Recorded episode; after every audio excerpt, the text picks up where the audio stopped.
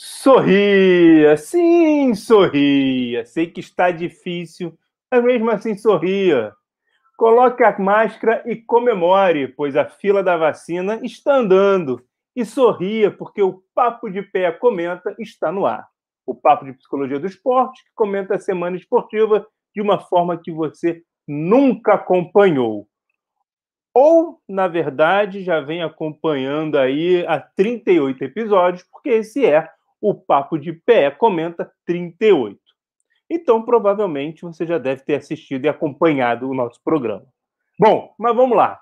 Vamos às apresentações. Eu sou Rodrigo de Vasconcelos Pieri, psicólogo e professor universitário na Universidade Santa Úrsula, portador do CRP 0533408 e adoro essa época do ano, porque posso usar os casacos de time. Sim, eu tenho uma coleção de casacos e camisas de times diversos e só nessa época do ano posso usar os meus casacos. Quer dizer, coleção não. Na verdade, eu tenho poucas dezenas, mas o que importa? Afinal, o importante mesmo é a minha coleção de amigos e amigas. E um deles está aqui comigo. Olha só que maravilha! Salve, salve, Alberto! Tudo bem, rapaz? Salve, salve, meu querido amigo Rodrigo, como é que você tá, rapaz? Tudo certo. Vamos... Você tem alguma coleção, Alberto? Então, eu, eu, sou jogador de Magic, Magic the Gathering, né? Que, é, que são, são aquelas cartinhas, né? O povo chama jogar cartinha, mas a minha cartinha são as cartinhas meio cara. As cartinhas que dois mil, três mil reais paga uma cartinha daquela e tal. Então eu tenho algumas eu tenho algumas daquelas, enfim, eu sou um jogador de Magic desde 2001. Então faz 20 anos que eu jogo Magic. É, eu ainda tenho algumas cartinhas guardadas de 20 anos atrás que já vale, a, já vale um dinheirinho, já, já vale um dinheirinho. Já, já dá para quitar o carro. Opa, importante, muito importante. Ah, meu amigo, é isso aí. Eu sou Alberto Filgueiras, sou psicólogo, sou professor da Universidade do Estado do Rio de Janeiro tem o registro do Conselho Regional de Psicologia do Rio de Janeiro 0543557 e também tem uma coleção, além dessa, dessa coleção de cartas, eu confesso que eu, eu, eu estimulo meu filho a ter coleção. Né? Eu acho que é um hábito saudável, eu considero um hábito saudável, um hábito que ajuda a gente na, no nosso momento contemplativo, pelo menos eu acho bem mais saudável do que ele ficar jogando joguinho no celular ou ficar assistindo televisão e etc. Então, eu, eu, eu, eu sempre faço questão de ajudá-lo e atualmente eu tenho ajudado nos, nos carrinhos, nos, nos Hot Wheels, né? Opa! Carrinhos, gente. É, então ele faz, ele tem um monte de Hot Wheels, Hot Wheels. então, muito bem. Rapaz, então, falando em Hot Wheels, é engraçado porque assim, é, é, é tem uma galera, você é um deles, né, que guarda essa coisa de acompanhar Fórmula 1. Fórmula 1 tá ficando animada, né? Finalmente. Cara, tá né? demais. Depois, depois, desse tempo ali com a, com a, Mercedes com um domínio muito superior a todas as outras, agora a galera resolveu trabalhar, né? Então, a verdade é que a gente vai falar sobre um monte de coisa. A gente vai, ó, a gente vai falar de, de, de, identidade, a gente vai falar de pertencimento, a gente vai falar de NBA, a gente vai falar de muitas outras coisas, incluindo competitividade, né? E aí, como é que é vai verdade. ser o programa de hoje? É verdade, temos uma coleção de temas, o programa de hoje promete. E olha só, se você é uma pessoa que cultiva orquídeas, ou seja, se és um orquidófilo ou uma orquidófila, o programa de hoje é em sua homenagem, porque hoje é o seu dia. Sendo que também foi em 22 de junho que o mundo viu Dieguito Armando Maradona, lá em 1986, fazendo um gol que seria anulado pelo VAR no tempo de hoje, essa é a grande verdade. E poucos minutos depois ele fez outro gol enfileirando os ingleses e os deixando pelos gramados da Copa. Para mim, foi o gol mais bonito da Copa do Mundo de todos os tempos, que aconteceu no dia 22 de junho. Dia também que marca o início de um símbolo que ficou registrado como um gesto das manhãs de domingo quando Ayrton Senna, em Detroit, desfilou com seu carro balançando a verde e amarela. Alberto, quer tecer algum comentário sobre a bandeirinha amarela do Senna, sobre o Dieguito ou sobre as orquídeas, meu amigo? É, somente um só, só, só um comentário. Diga lá. É, gol mais bonito que aquele cha... aquela chapeleta que Pelé fez no zagueiro da Suécia foi pofo e pegar de bate gol mais bonito que aquele tem não, cara. Desculpa. Bom, começamos com polêmica. Mas vamos lá, Alberto. Aproveita então, já que começamos com polêmica, aproveita então para nos trazer o que mais bombou nos quatro cantos das suas telinhas, Alberto. O que foi que só você viu?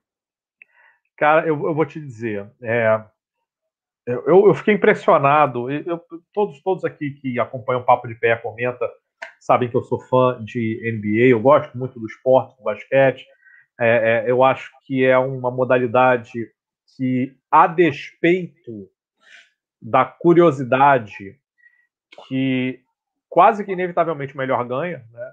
Porque, enfim, você tem ali. É, diferente do futebol, por exemplo, que você tem lá uma série de outras imprevisibilidades, né? O basquete ele também é imprevisível, ele é um esporte de invasão, de contato, etc. Mas como você tenta muito fazer o ponto, né? Em termos estatísticos, você tenta muito fazer o ponto. Pra você ter uma ideia, no jogo de basquete você vai arremessar a bola na sexta por volta de 50, 60 vezes. Ao passo que no futebol você vai tentar chutar a gol o máximo que você puder aqui. O máximo pode ser uma vez ou duas vezes. Então, assim, em termos de, de, de, de justiça, se é que se pode dizer assim, né? É, de o basquete ele tende a premiar aquele que tem melhor aproveitamento e aquele que tem melhor aproveitamento é aquele que treinou mais, é aquele que está mais bem preparado. É... E eu acho mágico quando no basquete, e o basquete também tem essa lógica em relação a playoffs. Isso acontece no mundo inteiro. Todo, todos os campeonatos, todos os torneios do mundo têm playoffs. Inclusive aqui o NBB tem playoffs. Todo mundo tem playoffs. Qual é a lógica do playoff? Bom, para diminuir o imponderável, ao invés de ter uma final única, nós vamos fazer sete jogos, ou cinco jogos, no caso aqui do Brasil. melhor de sete, né? Melhor de sete, melhor de cinco, né? Independente. Mas assim, você vai ter uma quantidade de jogos tal que, eventualmente, você pode ser que seu time não jogue bem um dia, não esteja num dia legal, enfim, mas como tecnicamente ele é muito melhor, os demais, esse erro, ou seja, essa, esse erro de percurso, ele dilui, porque você tem outras partidas. Então, quase que inevitavelmente, depois de três partidas, o melhor time está na frente. Só que ao longo de um torneio, de uma temporada ou de sete jogos de playoff, muitas coisas acontecem, incluindo lesões dos, companheiros, fazendo que o, originalmente o melhor time deixe de ser o melhor time porque hum. um dos jogadores importantes lesionou, enfim. Então você perde aquela peça que é fundamental e aí você perde a capacidade de. Agora, e é disso que eu quero falar. Eu quero falar, na verdade, da, da, da grande mágica que é você ser capaz de jogar um jogo e de se dedicar de tal maneira que quando você sai, você não sai somente esgotado, mas você sai realizado, independentemente do resultado final. Por que, que eu estou falando isso? Porque quem acompanhou, quem está acompanhando os playoffs da NBA, viu que o time do Brooklyn, Brooklyn Nets era um dos grandes favoritos a chegar na final e talvez até vencer a NBA. Mas o time do Brooklyn Nets ficou pelo caminho. Dos... Milwaukee Bucks. Ficou para o Milwaukee Bucks. E Yannis Antetokounmpo. Isso. É, é pô, joga bola pra caramba. Meu pai. Ele é espetacular, mas tem muita gente boa no, no, no Milwaukee. Milwaukee tá com o Joe, Holiday, tá com o, o, o, o Kevin o Middleton. Kevin, não, Kerry. Qualquer coisa Middleton, enfim. Sim, o Middleton. Irrelevante. É o da cidade do é. meio. Não é, é, é, tom, não é town. Ah, então, é tá. então é o tom do meio. É o, é o tom do meio. Tom do meio. O tom do meio. Isso. É o tom do meio. O tom do meio. É o Fá. É Chris, lembrei, Chris. É o Chris Middleton. Chris. É. Então, bom, por que, que eu tô falando isso? Porque dois dos grandes astros do Brooklyn Nets se lesionaram. Quando eles se lesionam, sobra para um dos grandes astros, eram três, eram três. Só ficou um. Sobrou para esse um dar conta e carregar e, e, e, motivar os companheiros e, ir para cima, e jogar, e assumir a responsabilidade do jogo, e comandar, o, ditar o ritmo do jogo, pegar era a bola. Era o Kevin Durant, não é isso? Que era o Kevin Durant. Os lesionados foram o Kyrie Irving, que simplesmente não jogou a, né, é, a, a série, e o James Harden, que lesionou, mas jogou ali no sacrifício, mas muito abaixo do que ele geralmente apresenta, né? Foi um sacrifício mesmo. O que mais me impressionou foi o seguinte: no último jogo da série, portanto, tá, ficou empatado 3 a 3 ou seja, o Kevin Durant ele se dedicou tanto que ele conseguiu fazer o time empatar 3 a 3 com outro timaço, um outro timaço. Conseguiu empatar 3 a 3 levou pro, pro, pro, pro é, é, e aí, durante o jogo, no tempo regular, ele consegue meter uma bola, que foi uma bola impressionante. No último segundo, é, todo buzzer beater, né? Quando você consegue arremessar antes do, do sininho tocar, o cara consegue meter uma bola espetacular, lindíssima. E, e, por milímetros que ele não venceu o jogo, porque foi uma bola de dois pontos, gerando empate, mas poderia ter sido uma bola de três pontos. Estava né? muito perto da linha, muito sim, perto da linha. Sim, sim vai para a prorrogação. E aí eu poderia aqui discutir com você sobre a prorrogação, porque são cinco minutos uma prorrogação. E o total, em cinco minutos, os dois times só conseguiram fazer quatro sextos. Mas eu não vou falar disso. O que eu vou falar, na verdade, é que, mais uma vez, sobra a bola na mão de Kevin Durant e Kevin Durant não consegue ter forças para acertar o arremesso. Que tem a ver com as quatro sextas, mas tudo bem força, físico. Sim, sim. Preparação física, condicionamento, uma série muito difícil, muito tensa.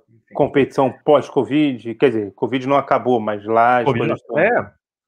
E, então, assim, todos esses elementos eles são fundamentais da gente incluir na equação. Mas o que mais me tocou foi o fato de ver que o Kevin Durant saiu dali é, cumprimentando cada um dos adversários com uma postura de ok, eu perdi, mas não importa que eu perdi, porque no final das contas ele tinha certeza absoluta que ele fez absolutamente tudo o que ele podia,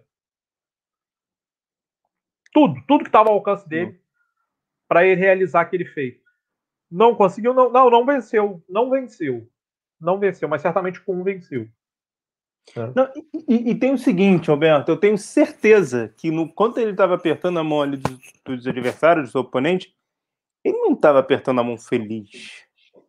Ele não estava sorrindo, é, ele não estava satisfeito por não ter ganho, por não ter passado, por não ter ido para a final da, da, conferência, mas satisfeito pelo que eles fizeram, satisfeito assim, pela, pelo duelo, satisfeito sabendo com a consciência de que um dos dois times não ganharia, um dos dois times não passaria, e de que foi um excelente duelo. Foi um excelente duelo, que a gente chega também ver em algumas outras modalidades, outros esportes, quando se tem um, um respeito. Cara, perdi, mas perco em pé. Tô pé da vida, não tô feliz de ter ganho. Gostaria de ter passado o próximo. É, não é de hoje que a gente sabe que na, a, o maior número de. aquele jogador que recebe a bola final, porque ele de novo recebeu a bola final, mas ele errou a bola final dessa vez.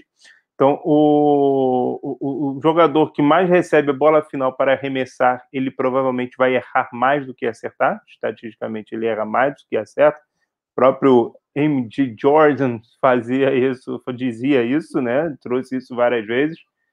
É, então, assim, ele, ele, ele, sabe que ele jogou uma, uma semifinal de conferência da NBA no nível que deveria jogar, no jeito que poderia jogar, e que faz parte do esporte o não ganhar. Não faz parte do esporte não ganhar, e eu acho que isso é uma coisa importante a gente falar. Não significa ficar ok e dormir feliz. Não, tenho certeza que ele sonhou com essa bola, que ele, quer dizer, não tem nem como ter certeza, mas eu acredito que ele sonhou com essa bola, que ele não deve estar feliz, que ele, talvez agora, cinco dias depois, ele já esteja começando a conseguir curtir as férias, se é que esses caras têm realmente férias, mas agora talvez ele consiga começar a olhar para isso.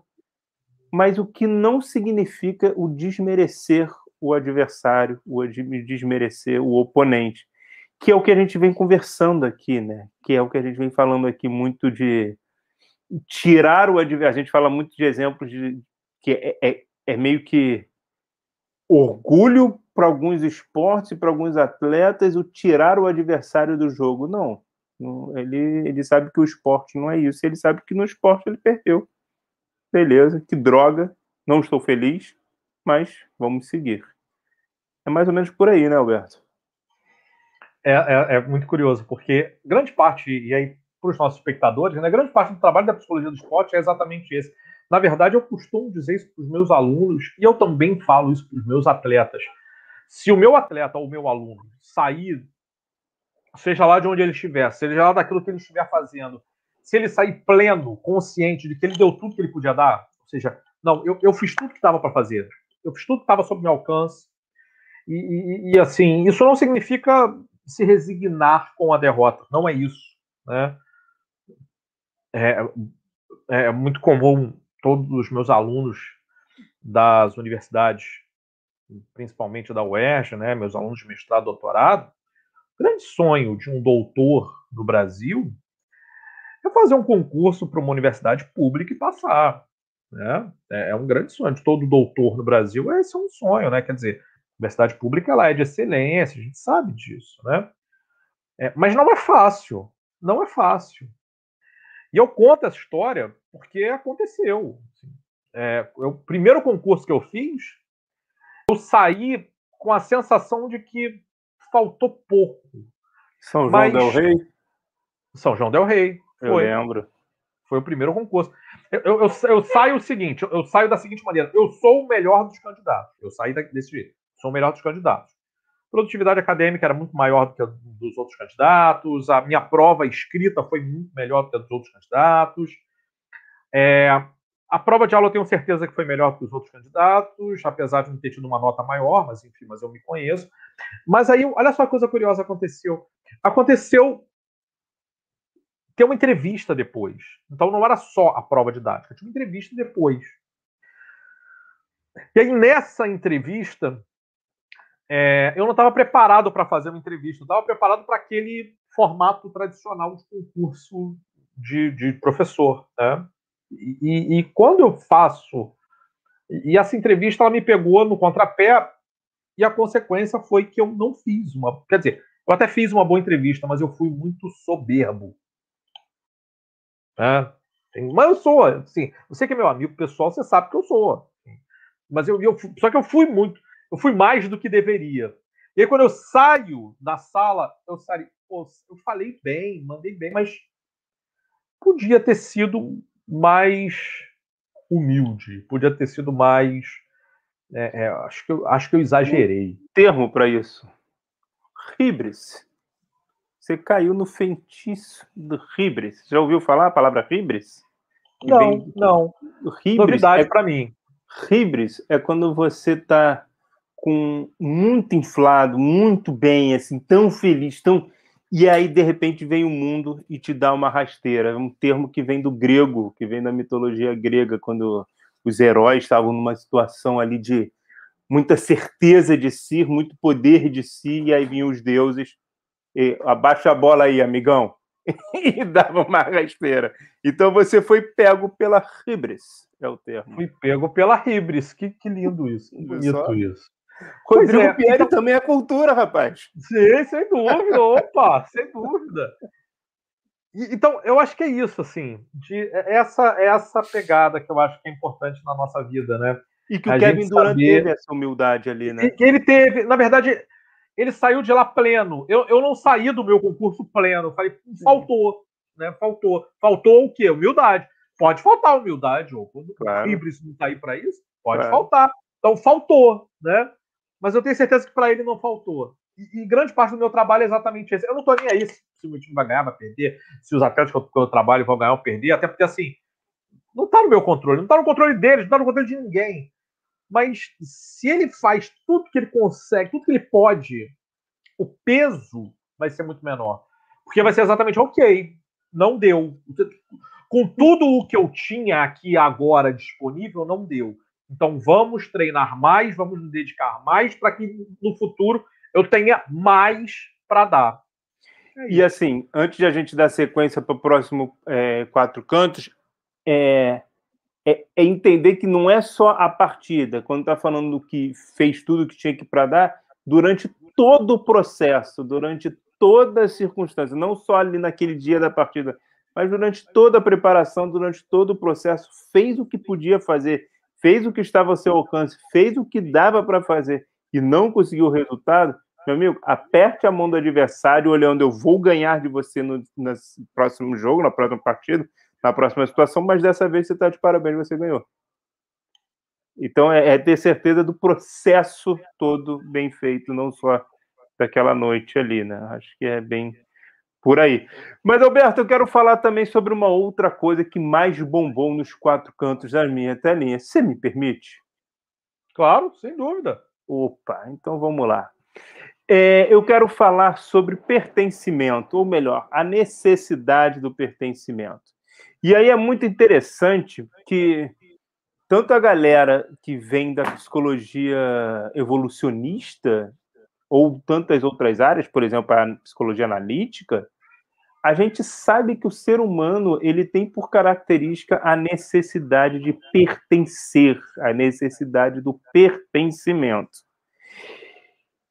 E aí, assim, a gente teve nessa semana duas situações que muito me chamaram a atenção.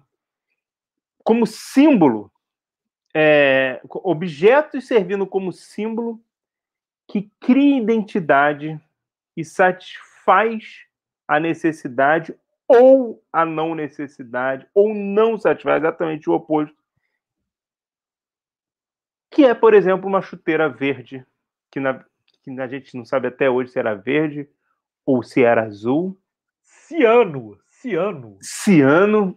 E ciano. também, e aí essa parte e, e é, é uma parte curiosa, que a gente vai entrar um pouco mais nela, mas também uma outra parte curiosa que a gente vai entrar também nela, o balão que uma torcida que dizia o clube vale mais do que a vida de vocês. Nessas duas situações, tanto do jogador que foi multado por usar uma chuteira verde, que era o que era o cor do time adversário, ou seja, trazia uma identidade com o time adversário, um pertencimento ao adversário. Então, é, esse é um símbolo, como também esse balão macabro que trazia o clube vale mais do que a vida de vocês. Essa busca por pertencimento ligado ao clube de futebol tão deixa tão cego, mas tão cego que acaba para algum, em algumas situações e para algumas pessoas, apesar de eu discordar completamente disso, valendo mais do que a vida dos atletas, que que que de certa forma essa frase do balão que passou ali no estádio aqui no clube do Rio de Janeiro traduz de uma forma muito direta o que a gente tem feito nos esportes do mundo quando a gente bota para acontecer as, as competições, quando a gente bota para acontecer é, todo o envolvimento, tanto não só os atletas, mas todo mundo por trás para poder fazer aquela participação, aquela, aquele jogo acontecer, é os, como se fosse o esporte é mais importante que vocês, do que a vida de vocês. A gente já vem discutindo isso há muito tempo. Mas o que eu queria falar hoje, o que eu queria focar hoje é essa questão do, do símbolo que gera uma identidade seja com seu clube ou com, seja com o clube adversário, que faz com que essas duas situações aconteçam. Tanto o, o jogador ser multado por usar uma chuteira de uma cor do time adversário, se é que era dessa cor, quanto um torcedor lançar um balão dizendo que o clube vale mais do que a vida de vocês.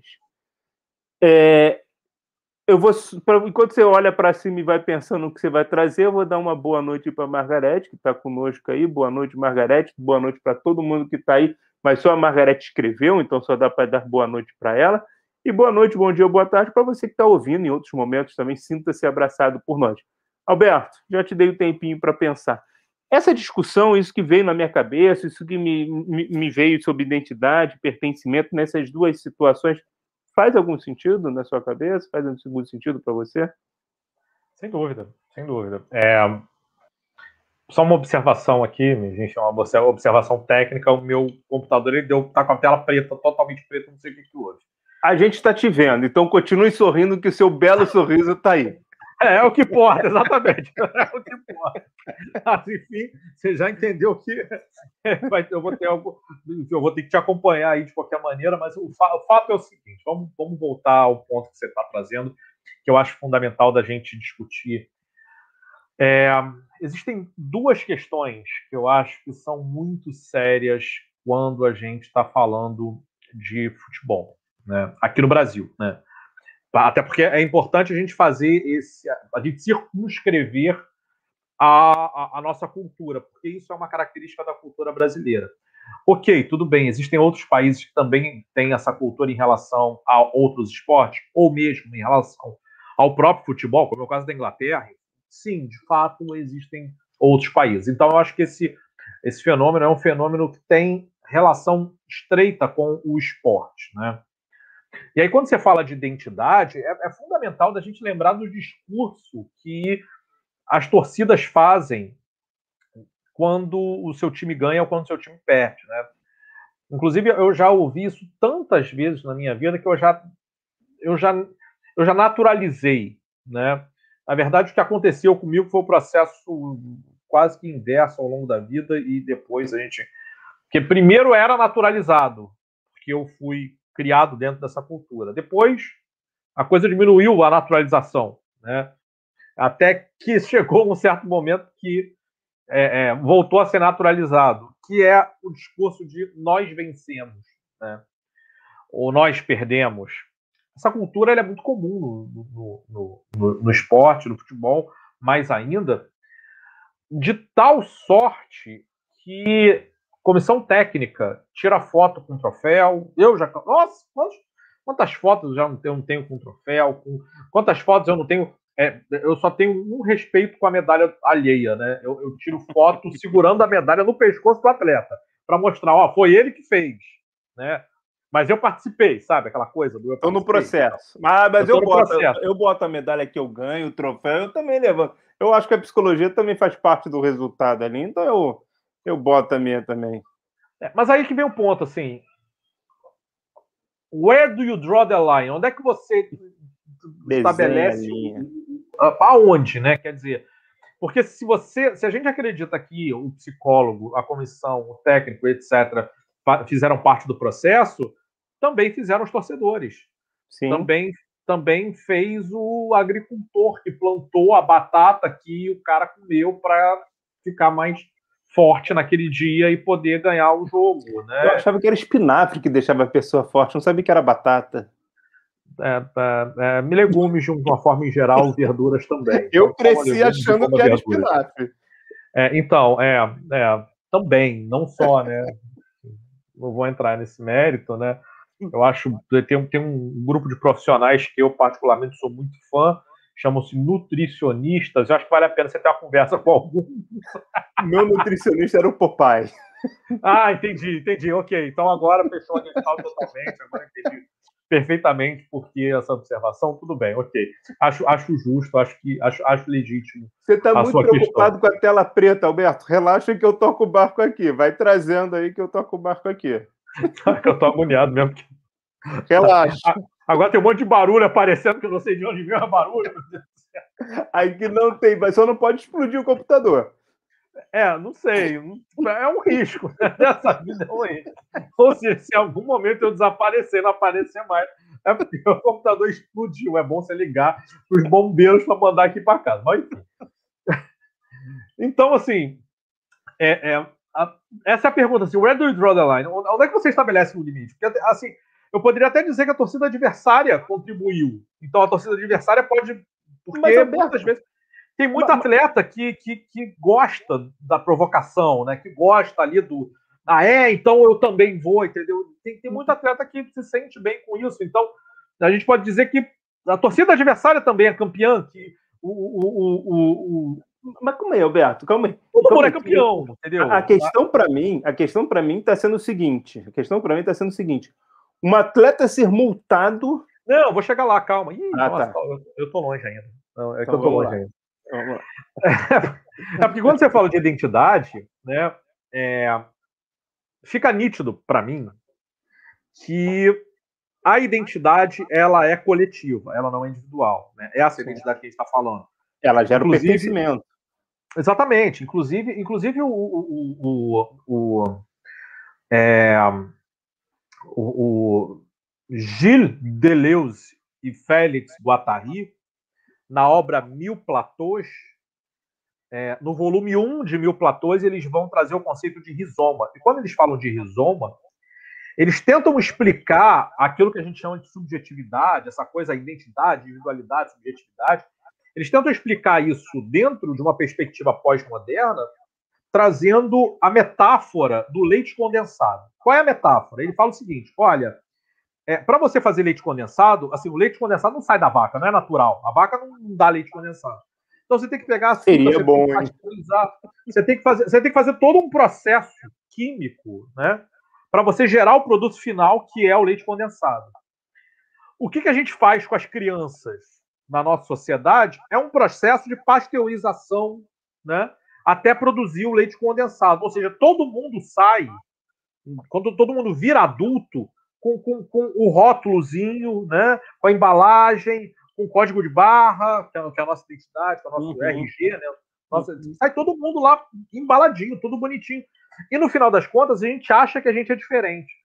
Mas a gente é muito mais semelhante aos demais porque o meio, o processo, o ambiente, ele gera essa massificação de uma única identidade, o que acontece com os torcedores de futebol.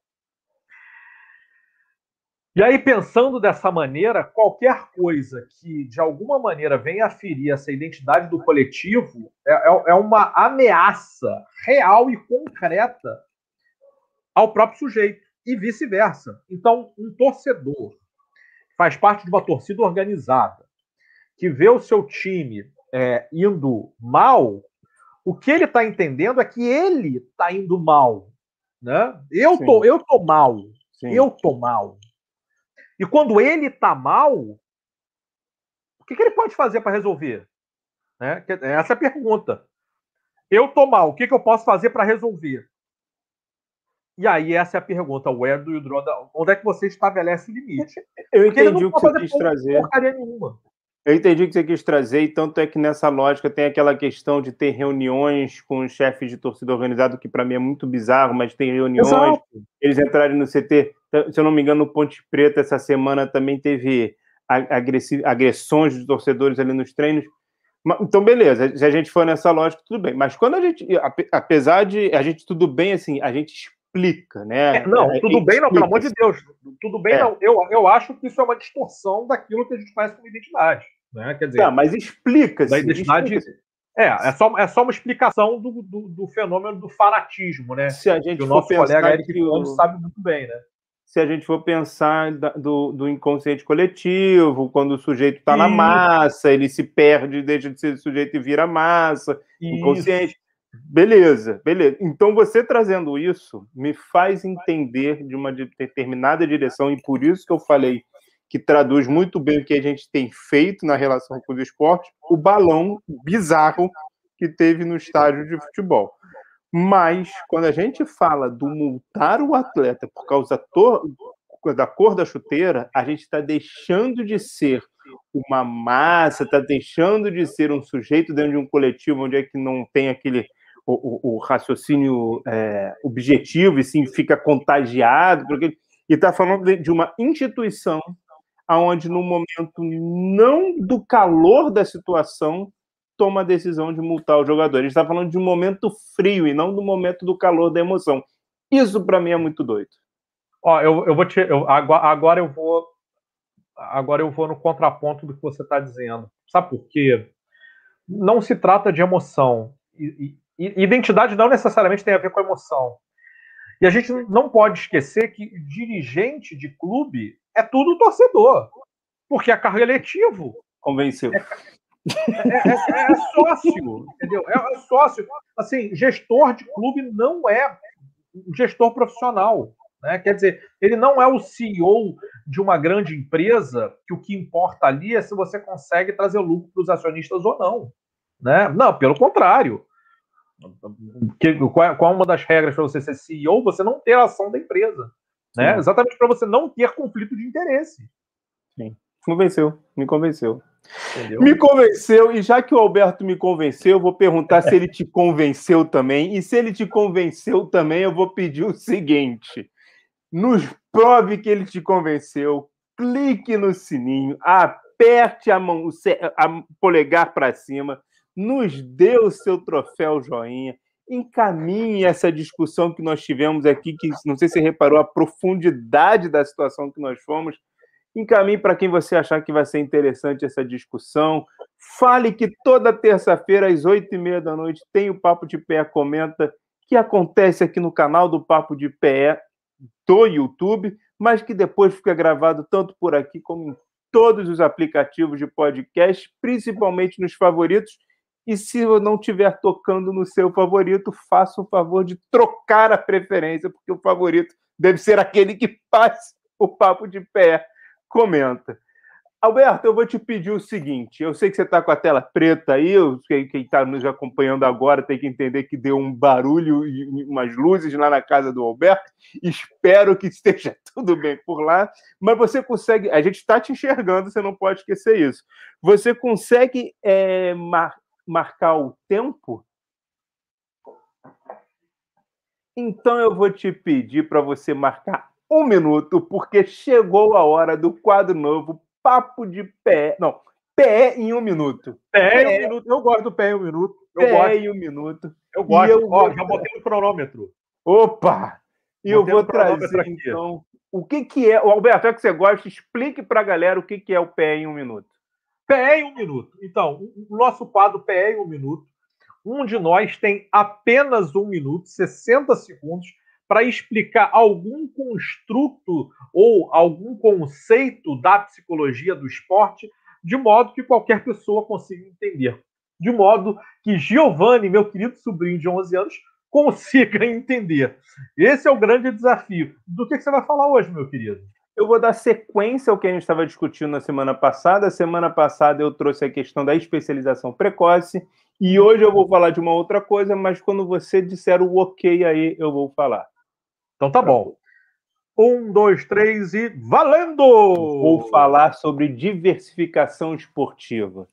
Você quer que o esporte faça bem para a criança que está com você, seja seu filho, filha, sobrinho, sobrinha? Faça, ofereça, possibilite que ela possa praticar diversas modalidades esportivas. Diversificação esportiva é quando você não pega a criança e coloca só numa atividade. Aquilo que eu falei semana passada é especialização precoce. Diversificação esportiva faz com que ela possa ter um desenvolvimento em diferentes modalidades e cada modalidade traz um acréscimo para o processo de desenvolvimento daquela criança. Alguns trazem mais equilíbrio, outros fazem mais leitura de campo, outros faz mais ali, relação ali de convívio com a outra pessoa. Aumenta a possibilidade da, do seu filho, da sua criança, poder entender e poder reconhecer qual é o esporte que mais dá prazer e facilita com que ela possa transitar por grupos diferentes depois que se tornar adulto. Então, diversificação esportiva é o que a gente sempre indica para todas as crianças. Alberto, vê seu tempo, por favor. Um minuto e quatro segundos. Passei quatro segundos, mas foi explicado? Deu para entender? Você acha que, você acha que o, seu, o Giovanni entenderia? Acho que sim, acho que sim, acho que sim. Giovanni é um, Giovanni é um menino inteligente, ele entenderia sem dúvida alguma. Eu acho que, é, eu, eu, acho que o tema que você trouxe, rapaz, é, é tão importante, né? E, e, assim, você sabe que eu acredito nisso, com, com enfim, do, do, dedão do pé até o último. Não, até o último. E da, da barba, da barba, da barba. Da vida barba, isso, pronto. da barba. eu acredito tanto nisso, né? Que é, é, eu já comentei aqui com vocês diversas vezes que o Albertinho já está com 5 anos de idade na sua terceira modalidade esportiva, né? Sim. então, isso é uma coisa que eu acho fundamental. Quantas coisas, nossa, quantas coisas na vida que eu consigo lembrar que o esporte me ensinou e me ensinou desde o esporte coletivo, com um monte de gente, até o esporte individual, o, o quanto que eu aprendi e o quanto que esses valores que o esporte me trouxe, me transmitiu, foram fundamentais. Aí eu queria compartilhar com você uma coisa que eu assisti nesse final de semana, né? Enfim, eu estava em casa assistindo televisão e passou uma reportagem de um menino que tinha nascido com paralisia e esse menino ele foi muito estimulado por diferentes modalidades esportivas ao longo da sua infância, ao longo do seu desenvolvimento, principalmente pelo pai. Mas o fato é que ele teve muitos professores e ele pôde, pôde experimentar diversos esportes, é, e o que acabou culminando com uma escalada. Né? Ele, ele completou uma escalada num dos picos mais altos da Europa.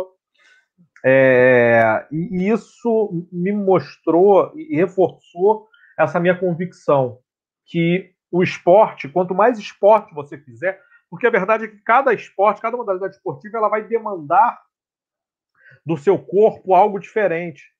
Quantas vezes a gente não fala, nossa, eu fiz esse esporte, eu estou doído em músculos que eu sequer sabia que existiam. É isso que o esporte faz. Ele mexe com você de uma maneira que muitas vezes você não sabia que era possível. Então, o esporte, quando ele é usado como uma ferramenta de transformação social, quando ele é usado como uma ferramenta de construção e desenvolvimento pessoal, ele é sempre espetacular. Ele é sempre maravilhoso quando ele é usado dessa maneira.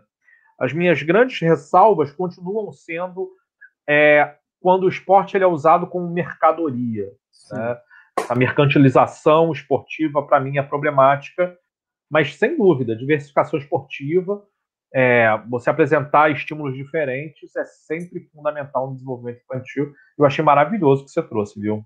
E, e, tem, e assim, tem muito a ver com a questão do pertencimento, que vai fazer com que o, a criança perceba aonde ela se sente mais pertencida, digamos assim. E é um caso, a gente teve essa semana a situação do, do Carl Nassib, que foi o primeiro atleta gay assumido homossexual do NFL. Isso me fez lembrar com essa temática da diversificação esportiva que a Tiffany, a jogadora de vôlei, numa entrevista, ela diz que ela escolheu o vôlei, ela praticava várias atividades esportivas, e ela escolheu o vôlei porque foi onde ela se sentiu acolhida. Então tem essa questão, quando você oferece, além de pensar no desenvolvimento, além de pensar em habilidades que podem ser desenvolvidas, ela também pode experimentar e ver aonde se sente mais pertencida, acolhida. Então por isso que é tão importante. Bom, dando sequência aqui, eu vou dizer o seguinte para você, Alberto. Nós nesse momento a gente tem o nosso primeiro grande quadro que são os quatro cantos, depois a gente tem ali é, três opções de quadro e cada semana a gente traz duas. Um já foi, que é o pé em um minuto, e a gente tem o Assim Falou ou Barbas. Alberto, qual dos dois você trará hoje? Assim Falou ou Barbas? Hoje eu vou aproveitar que eu, que eu diminui o tamanho da minha barba, mas eu não tirei, né? É, é, é, faz parte da minha vida agora, da agora para frente, a presença de barbas em minha face. Eu acho que só vou tirar a barba quando tiver muito frio, né? Eu acho que faz sentido isso. Você tira a barba quando tá frio e deixa a barba quando tá calor. Faz muito é, sentido. É, faz sentido. Deve fazer. Faz muito sentido. Então, deve fazer. Para você, deve fazer, né? É, deixa pra lá. Então, pensando nisso, hoje vamos falar de Barbas do Profeta. Opa. Rapaz, é, Barbas do Profeta. Vai ser, confesso que vai ser um desafio, né? Porque às vezes quando eu, eu faço as anotações para poder seguir ali o, as Mas foi por isso que eu, levantei a bola e perguntei para você para qual você queria ir. Não, não. desafio. Mas é curioso porque assim, eu vou falar de um artigo hoje que é um artigo que foi, foi, foi e é fundamental na minha compreensão é, dos, dos fenômenos, principalmente daqueles que eu trabalho no meu laboratório, né? Para aqueles que não sabem, a minha grande área de especialidade na psicologia do esporte são as imagens mentais. Imagens mentais é a nossa capacidade de imaginar uma determinada situação tal qual como se ela realmente estivesse acontecendo. É, e, e, esse tipo de coisa, né, quando a gente usa isso no esporte, a gente pede que o atleta imagine de, uma determinada situação, que ele tente visualizar o que está acontecendo, que ele tente dar conta, dar cabo e trazer soluções diferentes para aquilo que realmente aconteceu. E, e, então é uma ferramenta muito potente para que o atleta possa treinar o seu esporte, principalmente a sua capacidade de tomar decisões, a sua capacidade de aprender diferentes movimentos, a sua capacidade de entender o próprio corpo a partir dessas práticas de imagem mental. São essas imagens que a gente produz e que vão simular de alguma maneira a realidade. é, na nossa mente. Né? E, e, e, esse artigo ele é tão importante que eu fiz questão de trazer hoje e ele está beirando 100 anos. Né? É um artigo publicado em 1932 por Edmund Jacobson, é, em que ele vai falar da eletrofisiologia da imagem mental. Então, o que, que ele vai falar dessa. Na verdade, o que ele vai chamar é, é de é, é a eletrofisiologia da, é, é do pensamento. Ele, ele um termo que eu não estou lembrado, por isso que eu queria no roteirinho, mas não tem problema não. Mas é, é isso, assim. O que ele vai dizer é o seguinte: olha, toda vez que você pensa, você não, você está lá deitado, parado, ok? Está deitado, parado. Se eu viro para você e falo, imagina você fechando, fechando a mão. Se eu colocar eletrodos na palma da sua mão, mesmo que você fique com a mão espalmada, eu falo, ó, espalma a mão, deixa ela retinha, isso. Agora imagina você fechando a sua mão. Só de você imaginar, você, mesmo que você não, mesmo que você não mexa a mão, ainda assim vai haver atividade elétrica na sua palma da mão.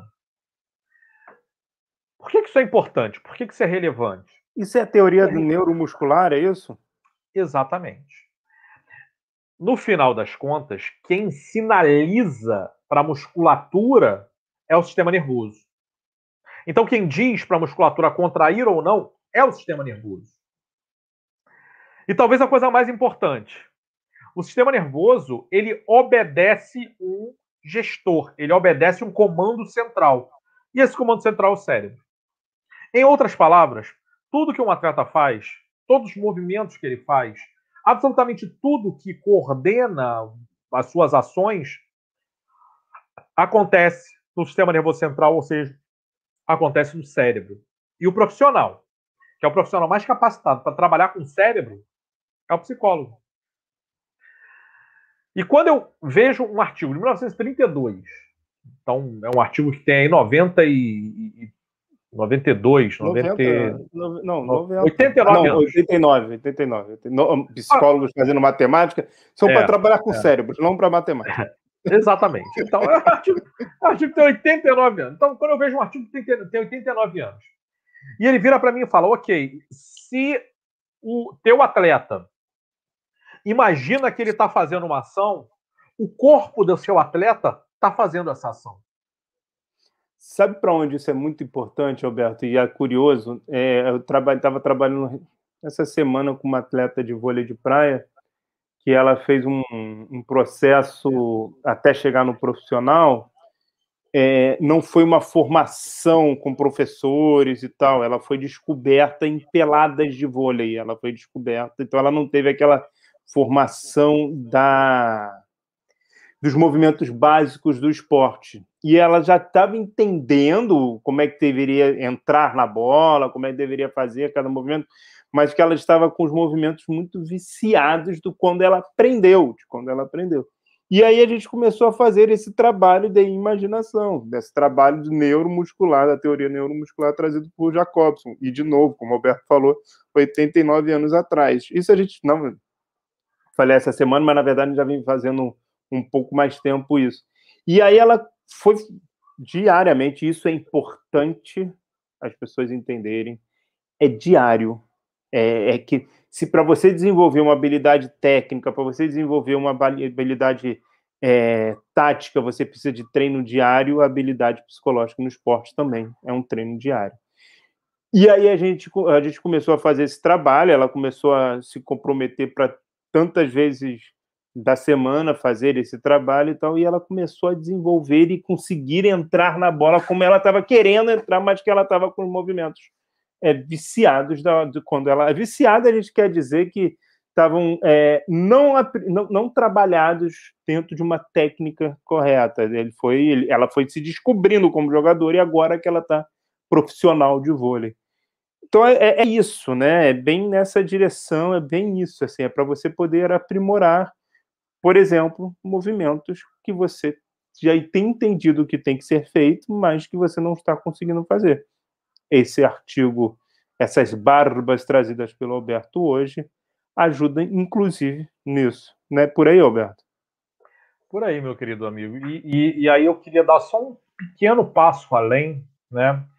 Porque o mesmo, o mesmo neurônio que manda informação para o corpo para fazer um movimento é o mesmo neurônio que manda informação para o corpo para você liberar certos hormônios para você sentir a emoção no corpo, né? Para você sentir, é, é, para você ter as suas sensações, para você ter, enfim, a sua capacidade de é, é, é, se comunicar, né? Lembrando, por exemplo, toda a musculatura associada à articulação vocal, enfim, associada à linguagem, ela está aqui, ela está no corpo, né? Quer dizer, a gente não tem. É, é, é, existe um processo articulatório da linguagem, seja a boca, seja a mandíbula, ou o processo articulatório das mãos, no caso da Libras, né?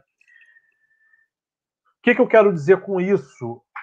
Não dá para separar as coisas. Não existe essa história de separar as coisas. A ideia de que existe uma mente, existe um corpo, e essa mente ela é etéreo, ela é, enfim, tem o corpo que é concreto e etc. E esse corpo, a mente, etc. E aí tem mente, corpo, cérebro, cérebro, corpo.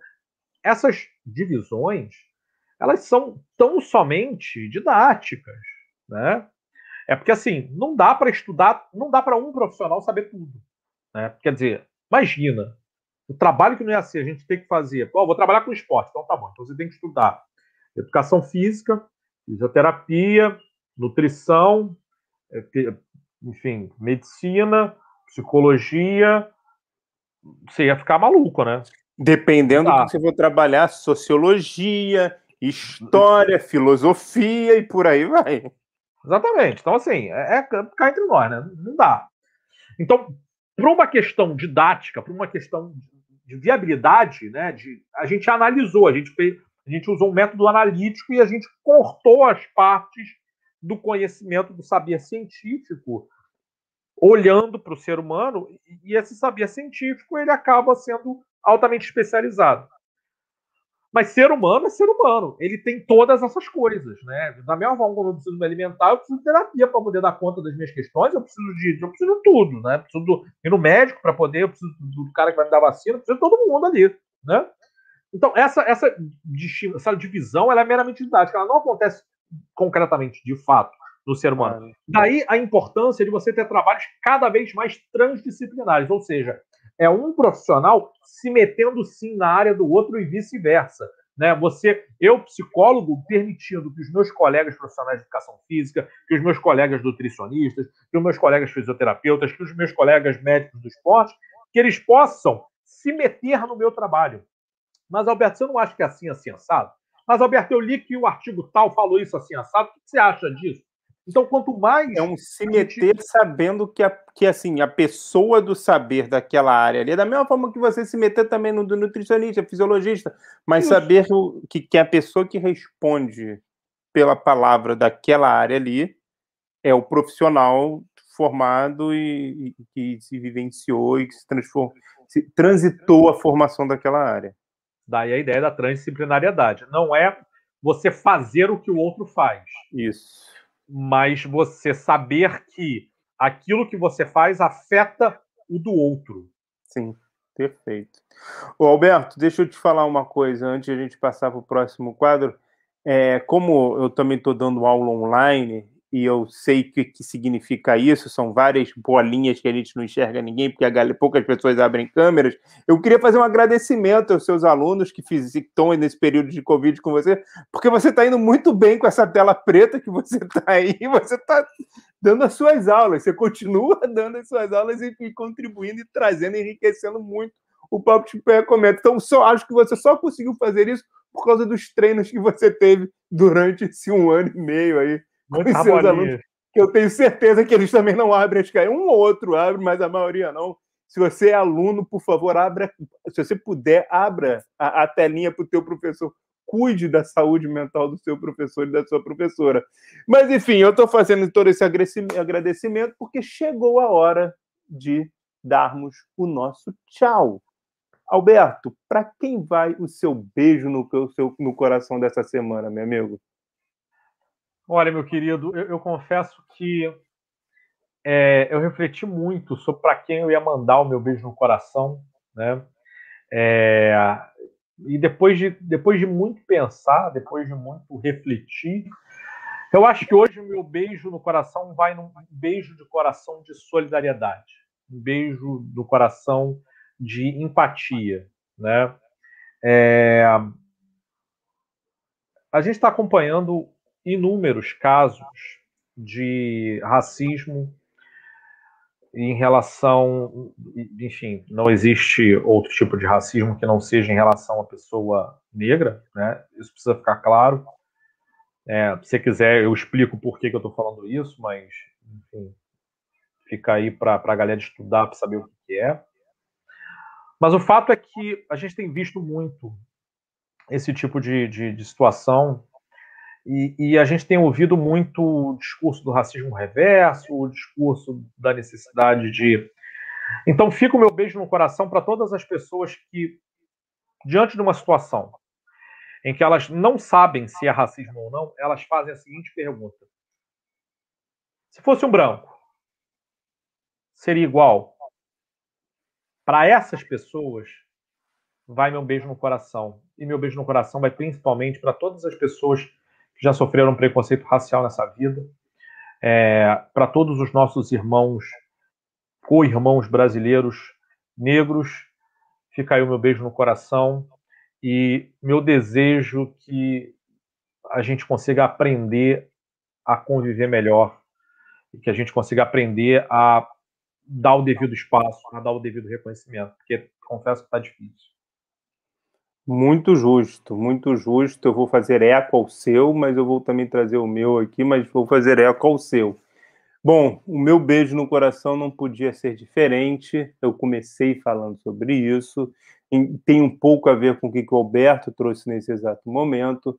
Mando o meu beijo no coração para todas as pessoas que sabem da importância e da beleza que há na sutileza de uma flor não só de uma orquídea, mas de todas as flores.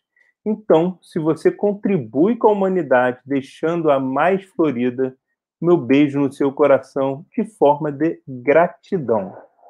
Bom, é isso. O Papo de Pé Comenta vai ficando por aqui, desejando todas as pessoas uma ótima semana e nos vemos terça-feira que vem, às oito e meia da noite, aqui no canal do Papo de Pé do YouTube e posteriormente ainda no YouTube ou no seu aplicativo de podcast favorito.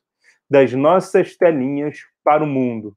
Galera do chat, um beijo no coração. Eu sei que teve questões aí, vieram perguntas, mas como a gente teve essa problemática aqui da tela hoje do Alberto, eu fiquei um pouco preocupado ali de conseguir dar sequência, então façam as perguntas na próxima vez que a gente vai trazer aqui, sim.